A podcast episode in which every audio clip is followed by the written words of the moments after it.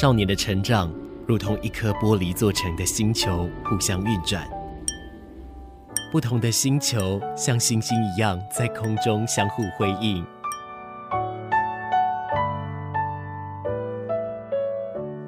但玻璃发生碰撞时，只能碎裂吗？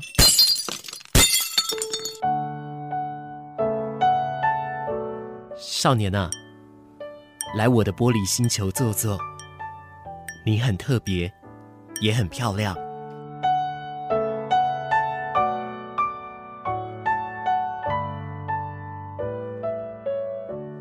一万次悲伤这首歌曲来自于逃跑计划，跟你说晚安，我是马士，继续来收听到玻璃星球，你所在的频道 FM 九四点三高雄广播电台。那么在今天的玻璃星球，马士要线上跟一个嘉宾来做线上的一个电话连线来做访谈哦。找到的是在台南的一个剧团，叫做沙小戏，他们的负责人王玉兰哦。那这个沙小戏呢，它是缩写了莎士比亚的那个莎哦。那小大小的那个小戏剧的戏，那他们以小这个单位为出发，来寻找在台湾在可能土地上一些蛮不一样的一些风格，或者是说一些在地的特色哦。他们在八月底的时候呢，他们有一部实境解谜的游戏准备要出场了哦。那等一下我们一首歌曲后，我们来听听看。哎，这个玉兰她想跟我们分享什么样的事情呢？首先，最一开始再来听到这首歌，这是张惠妹、萧敬腾《夜瞬间》。聆听着温暖的声音，让我有整天好心情，随时陪伴着你，你最好的默契。九四点三，你的好伙伴。九四点三，高雄广播电台。欢迎你继续来收听《玻璃星球》，我是马世，在这边我们线上邀请到的是沙小戏的负责人玉兰。玉兰有听到马氏的声音吗？有。OK，玉兰，呃，现在您有来负责沙小戏这样子的一个艺文团体哦。那原本呢、啊，预计要在七月的时候要来诞生一个戏剧，不过现在要延期，延到八月底了哦。那这部戏的话是叫这个《故乡的谜底》，它是一个在讲什么样的戏剧啊？它是关于一个日式日治时代，然后关于三个人。那这三个人呢，他年轻的时候都有三个梦想。那他老年的时候，他可能又有不同的三个梦想。那这三个梦想，他会是什么呢？可能就会邀请大家跟着我们的戏剧一同来解谜，然后也跟着这个主角去一层一层的像洋葱一样剥开他们的谜。嗯，所以他们其实会从这个青年甚至演到老年的状态吗？对，没错。OK，会有，嗯，对对对。好，那呃，这个在听刚刚我们听玉兰的介绍的时候，哈，其实有来讲到说关于解谜这件事，那甚至是我知道他这个这个在演的一个地方啊，他有根据当地的故事来做一些改变哦。那当时你是当时是怎么样来去探讨这一些故事的呢？想做这个主题的契机是什么啊？探讨这个故事嘛，就是关于取材的部分，对不对？嗯，取材的话，那时候我们只是先去呃做田调，然后做了田调之后，就发现说，哦，这个好像这里的巷子很酷，因为我们就是在王玉德的上一个演出的时候，就已经在这个地方一直在踩街做一些田调，那就觉得说这个地方是一个精华，它的因为民权路好像就是一个很精华的一条街。然后又走进去巷子的时候，又是更精华的一部分，它可以足以代表呃台南文资的一块了。所以我们就觉得说，哎，这个东西如果可以做起来，那它一定是会是很有趣的事情。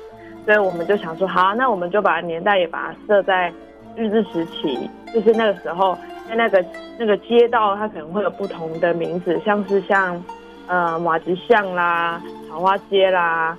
斜街啦、茂街啊，这个每一个地方呢，每一条街，它就是代表着它卖的不同的东西。那我就觉得，哎，这是很酷。那在这上面生长的人，他会长什么样？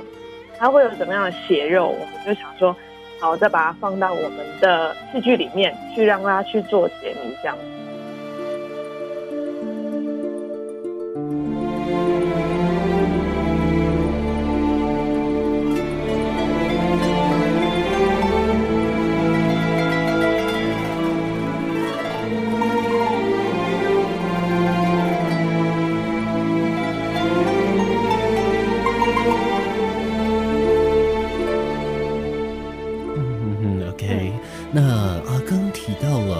上档演出的时候是关于王玉德的部分。那其实这个它是跟二二八相关的一个剧目哦。那其实会会不难去发现说，沙小戏他们在台南这个地方生根，那持续的一直好像都在找这种跟人文其实还蛮在地的一些相关的。这种味道诶，这个算是说有刻意往这个方向去吗？还是说，诶，无意之间想做这个，想做这个，莫名的发现他们有好多共同点啊？其实有一点半无意，但是有一点有有一点半有意。呃，戏剧跟我们自己创作者关系永远是很像在跳探狗那样，你永远在好像跟着他前进，又跟着他后退的感觉。有时候你是带着他，有时候是他带着你的这个感觉。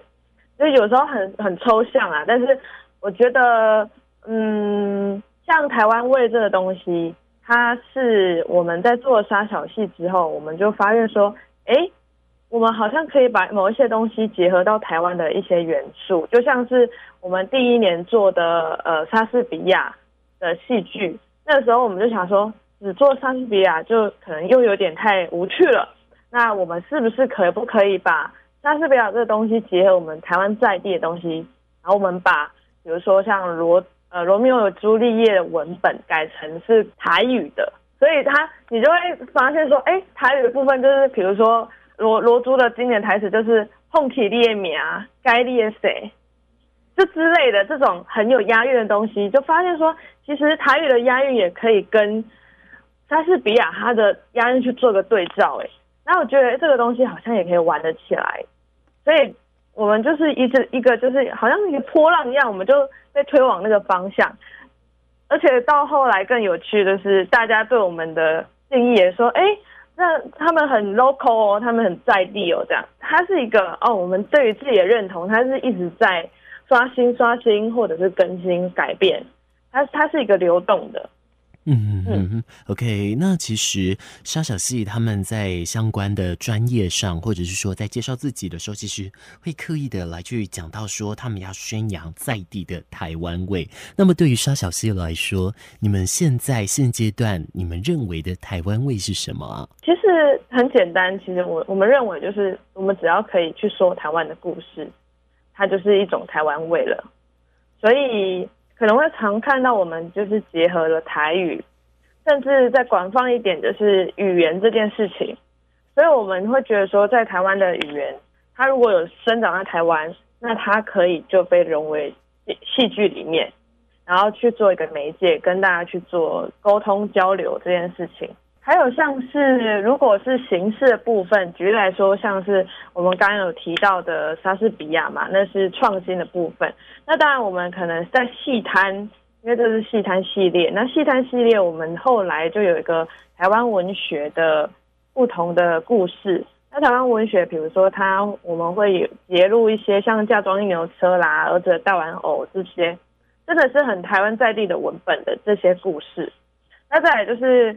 我们的我们之后也有另外一个系列，就是台湾的鬼故事，像虎姑婆啊这种众所皆知的一些故事，它如果被搬演到呃舞台剧场景或者是户外型场景的话，那它会怎么被搬演？所以我们会觉得说，这是呃形式的部分，这是形式的台湾味。那这个台湾味，我们是不是可以跟土地做结合？所以其实三小戏很很不常在。既定的呃黑盒子演出，我们很尝试去做户外型的演出，然后或者是呃非非剧场空间的地方去做演出。嗯哼哼。所以我们会觉得说，诶，这个对我们来说，走遍土地这件事情是对我们来说很重要的，它是我们的灵感的所在。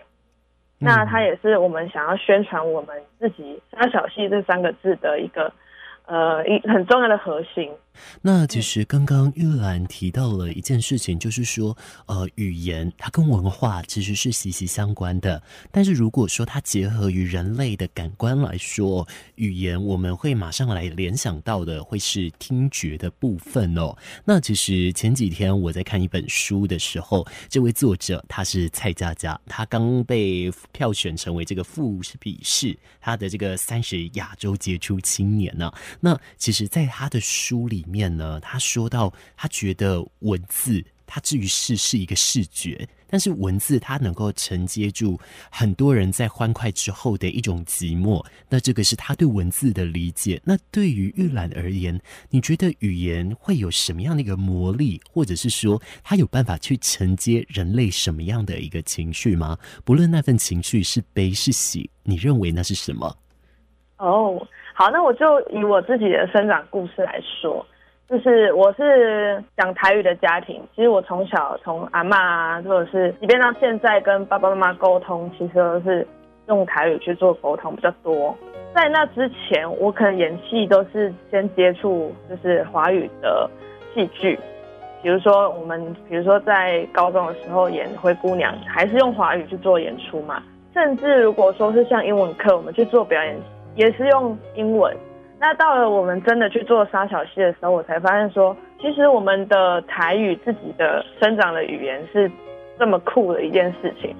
然后，如果我我在生于，这呃，应该说我身为演员来说，比如说像我演阿豪姐，那阿豪姐她会做什么？阿豪姐她就常常就是一个脏话不离身的一个女人。你当去真的去演绎出她真的在骂三字经的时候，你就可以很清楚的知道说。哦，这个语言它有什么样的力道？然后他他在讲一些俗谚，他在用俗谚骂人的时候，他有什么样的好玩的魔力在？那你就会知道说，这个女人身上她会需要多少能量在上面。如果她变成华语，她可能可以做到这件事情吗？说不定我就会打一个问号，我就会觉得说，那如果真的要演绎三十年代的那个时代的女人，他为什么会跟？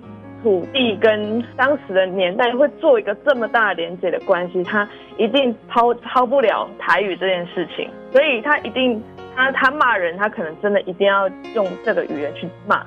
那我在演绎他的时候，回到我们我我身为演员的时候，我就会觉得说，哎，对他对我来说，他是我身体的能能量的一部分，他可以牵动我最根本的那个感情在里面。所以到后面的时候，呃，到比如说像鬼故事的这个系列的时候，我的那个故事是比较悲惨的嘛，因为鬼故事系列其实都是关于呃女性啊被家暴啦，或者是被抛弃的故事，所以在用台语讲他们的故事的时候，就会觉得哦，那那个泪是很自然的，它会跟语言它。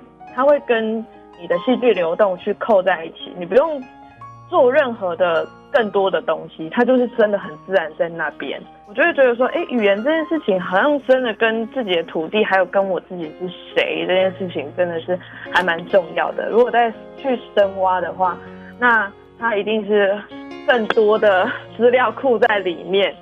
那这些资料库，它会不会未变成未来的呃养分素养？它可能也是一个未知数，那又包括说，现在我们团员可能会有香港的团员，或者是原住民的团员，甚至我都会觉得说，他们的母语这件事情，他们只要讲母语这件事情，就是令人很感动的事情。我只要在他们的口中有讲到，就是听到他们在讲他们的母语的时候，我觉得这就是就是很有力量的东西。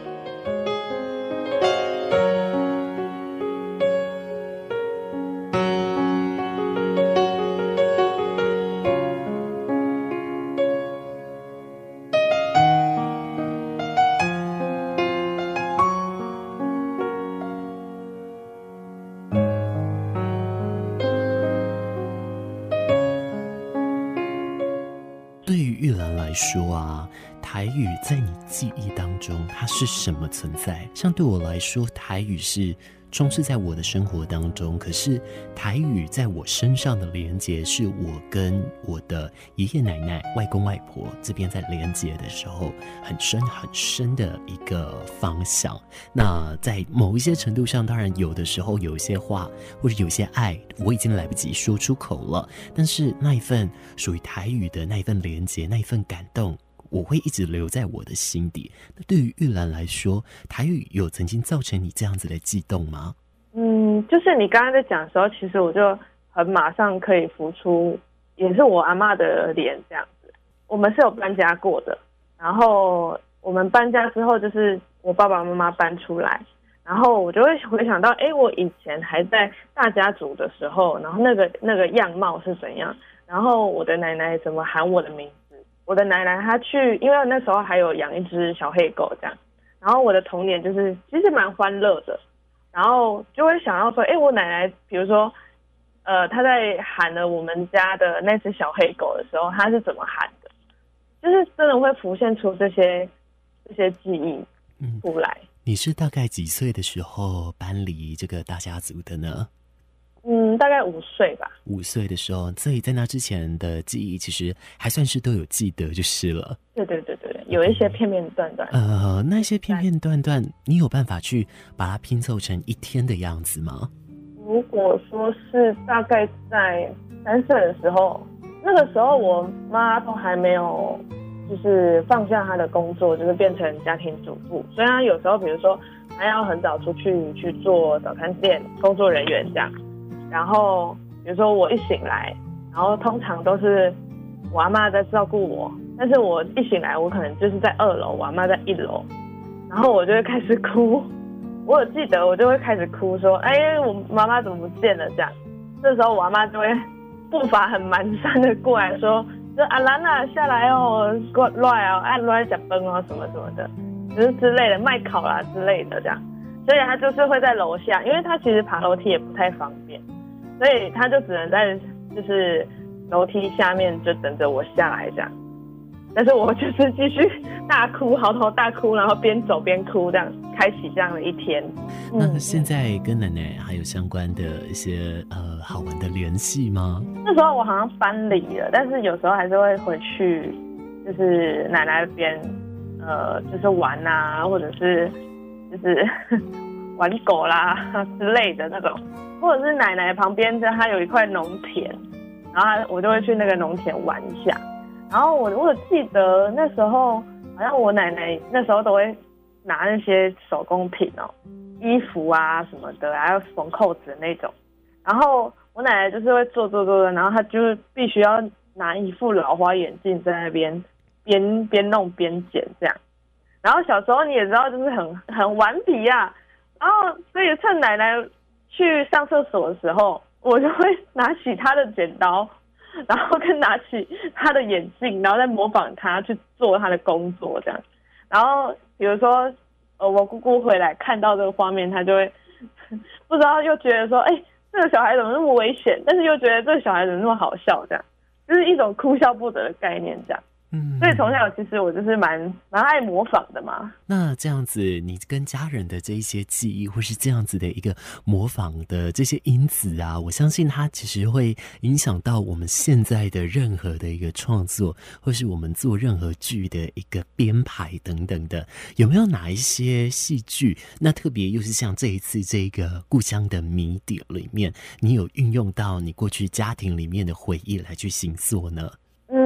其实温暖的元素其实就很占大部分了，整个的风格，它就是真的跟它的整个的，人家说戏剧会有一些氛围嘛，那我们在抓氛围的时候，它可能有代表什么颜色什么颜色，那这个戏剧就让我觉得它就是很暖的那种橘黄色，就是像太阳下山的那种，这个颜色其实它就跟我童年对应的颜色是差不多的。所以整个氛围来说，大概是像这样。那当然，比如说要去呃诠释奶奶的这件事情，其实就真的蛮好入手，因为真的是从小观察到到大的奶奶嘛。所以其实真的是从那个身体的躯干啊、体带来关节啊，其实就大概知道说，哎，要怎么去呈现我们老了这件事情。那其实整个这样子听下来啊，对于玉兰来说，其实。过去过得算是相当快乐，也是相当富足，自己也是还蛮知足的，也很常感恩的一个人哦。但是在与一些作品的创作过程当中，其实人难免都要碰触自己很悲伤，或者是最极端负面，亦或是说必须把自己掏到最空的时候，才能去碰到某一些东西。对于你来说，在做这一方面的一个角色功课的时候，对你而言，它会是困扰吗？出戏的话，其实当然它会有跟过去的一些伤痛做一些连接。嗯、呃，它当然会经历一些时代转变。那其实时代转变就是会增加这个人物的复杂度，还有环境的复杂度。所以可想而知，这个人物三个人物其实同时都会经历一些呃很我们现代人无法想象到的遭遇。这样，那我的角色的话。我的角色就是也一样有经历到这些东西，但他有他有关于女性最难过的一件事情，所以他他想要做的跟那个年代的男生一样好，那但是他后来遭遇的事情却可能无法让他达成这件事，在这个伤痛之间，当然我如果回到我自己身上，我就觉得说，哦，这个当然是要很多的功课，然后还有。要揭露很多的自我，才可以去跟他去做一个连接，跟这个角色去做一个连接，这样。嗯，那当抽离了角色本身，嗯，你会怎么样送你这个角色一份礼物呢？你会想送他什么啊？你任何的东西都可以哦，即便是情绪也是可以的。你会想给他什么？我会给他一座花园吧。那个花园可能会，它应该有一部分是很平的。草地可以让它在上面自由的奔跑，那另外一部分可能就是这种会有玫瑰花啦，会有种很多不同的花，嗯，它可以在里面哦，去想要享受它、闻它都可以这样。嗯，OK，嗯，好，那当然我们这边访问的最后哦，要当然还是请玉兰来简洁的跟我们介绍一下这个八月底准备要在台南的这个民权的地方来上演的这一个。故乡的谜底哦，那最后还希望你来加一件事，就是毕竟这个也是沙小戏诞生出来的其中一个作品哦。我相信未来还是会有很多的旷世巨作。以你现在身为这个剧团的负责人来说，你觉得现在你可以给沙小戏什么样的一个礼物呢？最后麻烦您帮我做这两件事情的回应哦。先宣传一下，就是我们在八月二十八号的时候。我们会有一出戏叫做《故乡的谜底》，那这个这出戏呢是有关于呃日治年代三个不同角色的一些梦想啦、遗憾啦、秘密啦这样的故事。那形式的话，我们就是会用我们的土地与在地的故事结合解谜，所以用解谜的方法让大家像剥洋葱的方式去让大家揭露出哦他的梦想跟他们的遗憾是什么东西。好，那就邀请大家可以在呃八月二十八号就可以前来观看。那关于要送礼物吗？给沙小戏吗？在这出戏的话，我可能想要借由这出戏，就是告诉他莎小戏说，哎，你这样子简简单单，或者是这样温暖的东西，其实就是一件很美好的事情。然后当然也是想要透过这出戏，然后告诉沙小戏说，哎。其实有些时候不是只只有我们自己输出，就是一件呃创作本身的事情。有时候像解谜这样子，很有想象、富有想象力，然后让观众有自己发挥的空间，它其实也是一个共创的戏剧跟共创的艺术。所以我其实想要送给莎小戏这这样子的东西。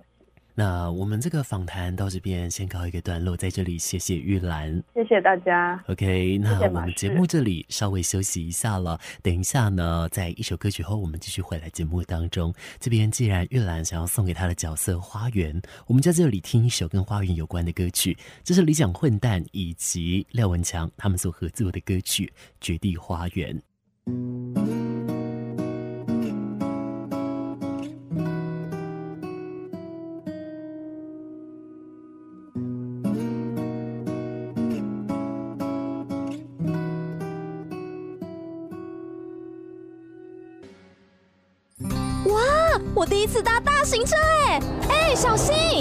放心，像这种大型车啊，视野死角很多，还有内轮差的问题，所以我有特别加装行车视野辅助系统，开车时会多看两眼，就怕有些角度看不到。真的，好多视角看不到耶！所以在路上看到大型车，不但要小心远离，驾驶朋友也不抢快才安全哦。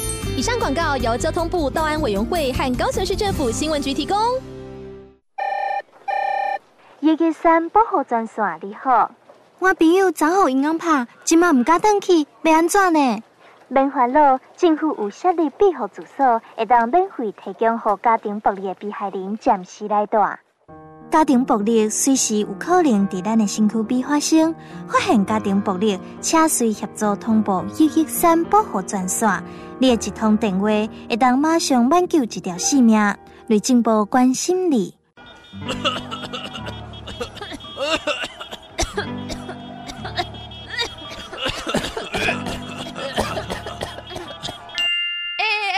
们可不是感冒哦，都是你的乌贼车害我们咳嗽了啦。请记得经常保养检修机车，能延长机车使用寿命，也能防止排出黑烟污染空气。尤其二行程机车容易排放高浓度废气，建议您可以汰换四行程或电动机车替代。定期检修机车，可及时发现问题，立即解决，避免零件故障酿成车祸。此外，机车骑士也不应该任意改变引擎设计，也不可拆除消音器，以免制造噪音哦。机车常检修，拒绝乌贼车。高雄九四三关心您。充满活力的每一天，就像是欢乐的音乐，只因为每分每秒都听见高雄广播。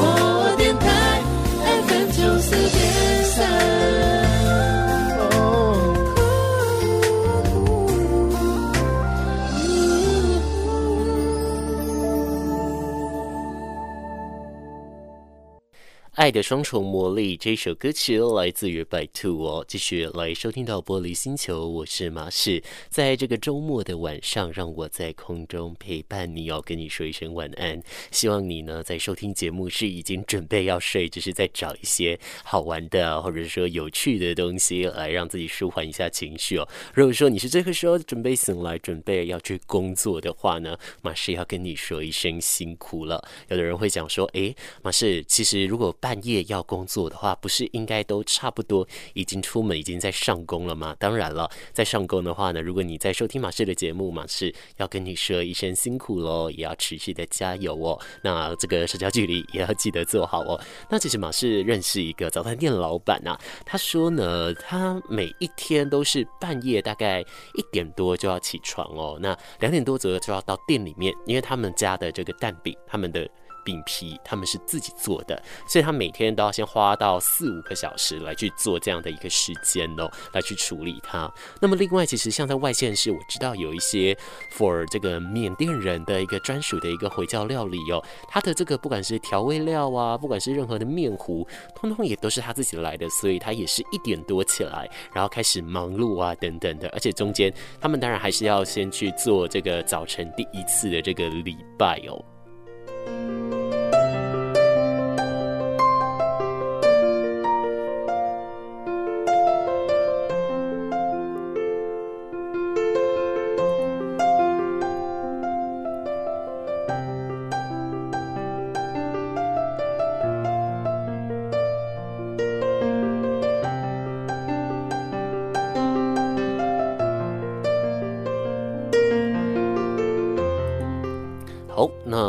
是利用节目这最后的一点点时间呢，我要跟你来聊一件事情哦。那就是说啊，哦，有人就是要来问说，诶，这个到底人的情绪对于我们的一个行为会有什么样的影响呢？但每一次都分享负面，好像不是太好，对不对？所以马仕呢，就经过了这一次像前面哦，我们跟玉兰这样子电话连线的时候，我不禁在想的，啊，时代。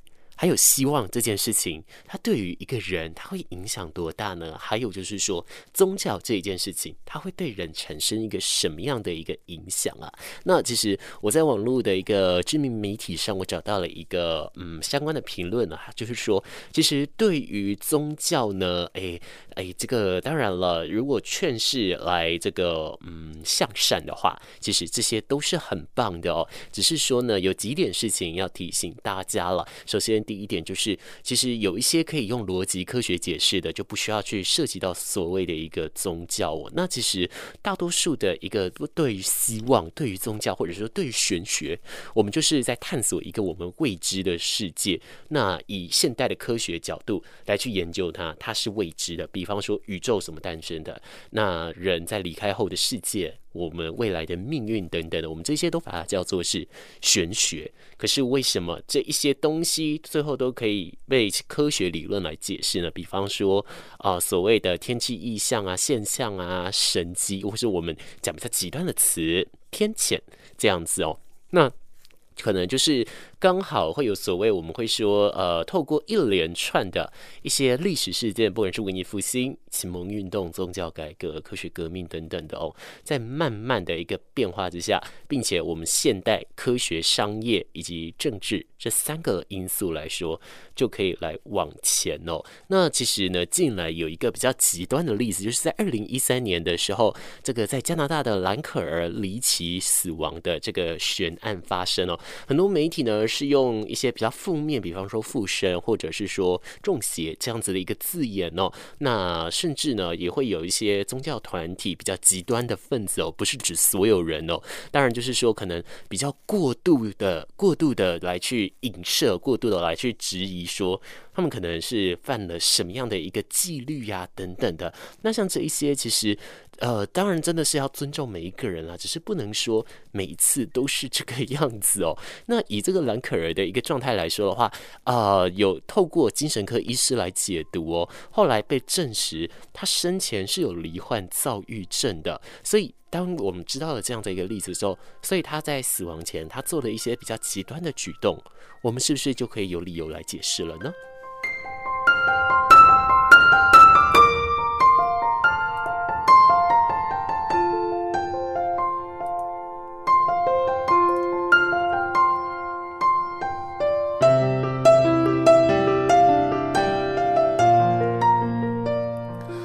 我相信哦，呃，这个不管是任何的对于希望，或者说对于你自己的信仰，并不是说它不好，而是说要先懂得入世，才能够出世。很多的一个创立希望的，亦或是说很多创立价值观的，他们也都是在生活的尘世间来寻找这一些东西哦。那么再来呢，就是说，呃，有些人可能会担心说，遇到宗教的部分，有人会担心可能会有诈骗集团的一个状态，像近来疫情。的四起的关系，诈骗的讯息也是非常非常多的。根据上个月这个刑事局他们统计，这个网络诈骗的案件其实是比平均数率又增了两成哦，就是来到历史新高哦。那不管是哪一个事情啦，诶，我们回来讲到我们所谓对于希望这件事，对于希望啊啊、呃，我们啊都会让我们去思考。我们是什么样的人？我们会想要有什么样的希望？慢慢的一步一步回推回来，我们想要什么生活，而不是说盲目的去追求一些嗯过度的呃不当的行为举动，或者说渲染传播一些不应该的一个价值哦，比方说仇恨呐、或者说暴力呀、等等的，这些其实都是我们蛮不乐见的。那我相信我们都不会太开心哦。